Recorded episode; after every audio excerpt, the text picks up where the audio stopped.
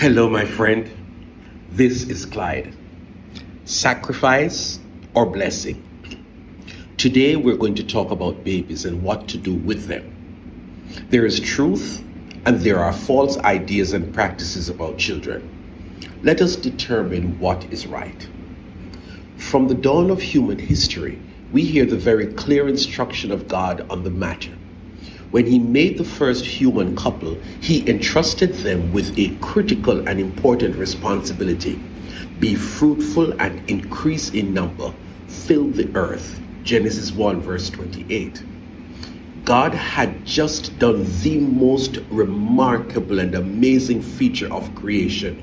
He made a man and a woman, the centerpiece of the creation of the world.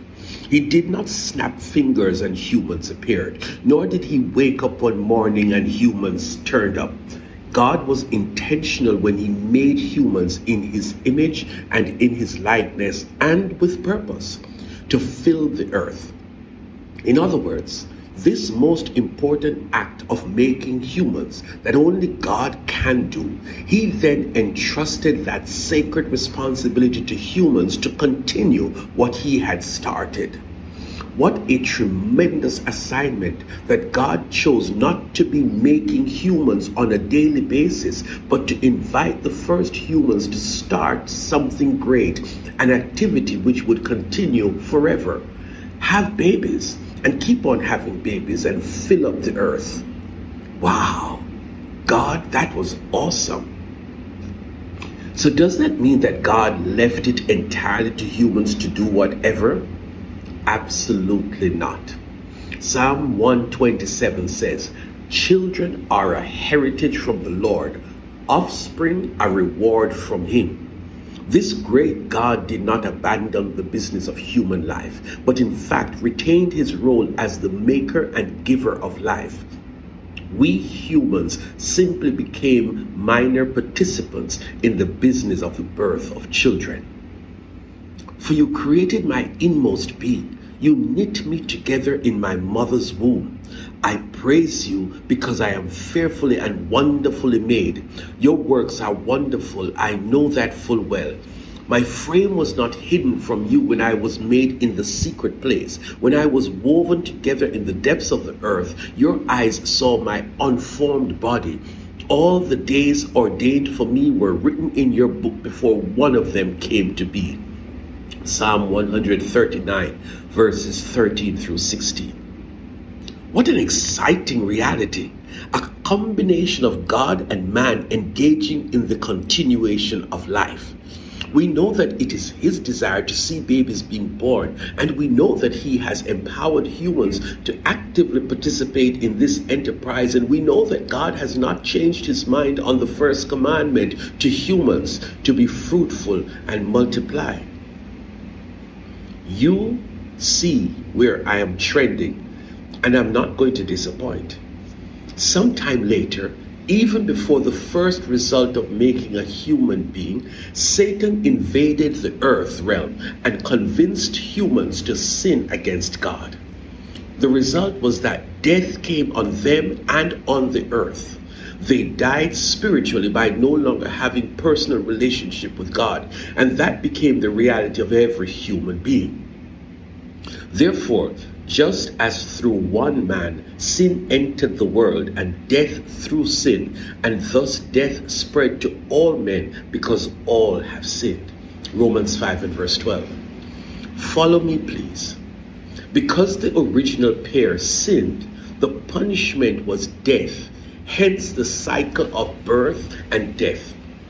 We get sick, we suffer, we have hardships, we die, all because of the consequence of the sin of the first couple in the Garden of Eden. But God has never changed his mind about being fruitful and multiply. In other words, despite the appearance of sin on the human stage, that has never changed God's mind, and he still wants us to have babies and fill up the earth. So hear me and hear me well. When we do an abortion, when we sacrifice infants on the altar of religious practices, we are directly violating God's principles. If God is still in the business of forming babies in His image and in His likeness, and He has not taken away our role in the creation of humans, then by whose authority do we interrupt a pregnancy through abortion? In the same context, what gives us the right, civilized or barbaric, to abort a child, to offer a human baby to any god, deity, or cultural practice as a sacrifice?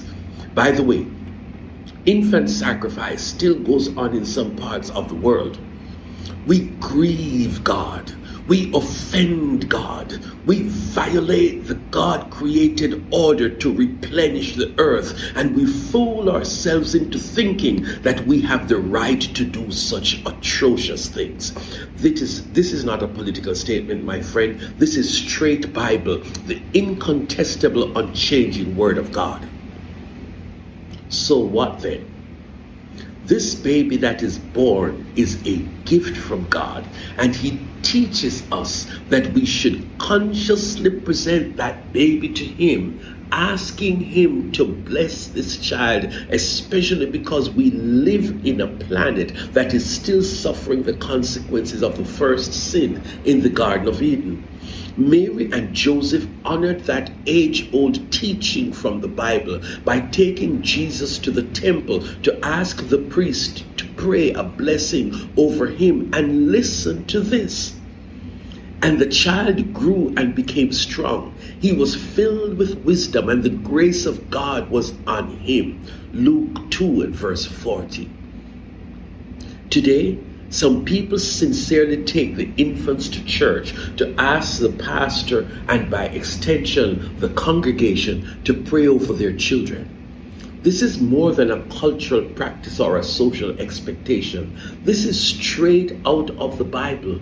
We present our children to God ask Him, seek His blessing on our children, and we do so because we know God and we know what He can do. And when we do, we are demonstrating faith in Jesus to grant supernatural blessings on our children. Jesus loves the little children, all the children of the world.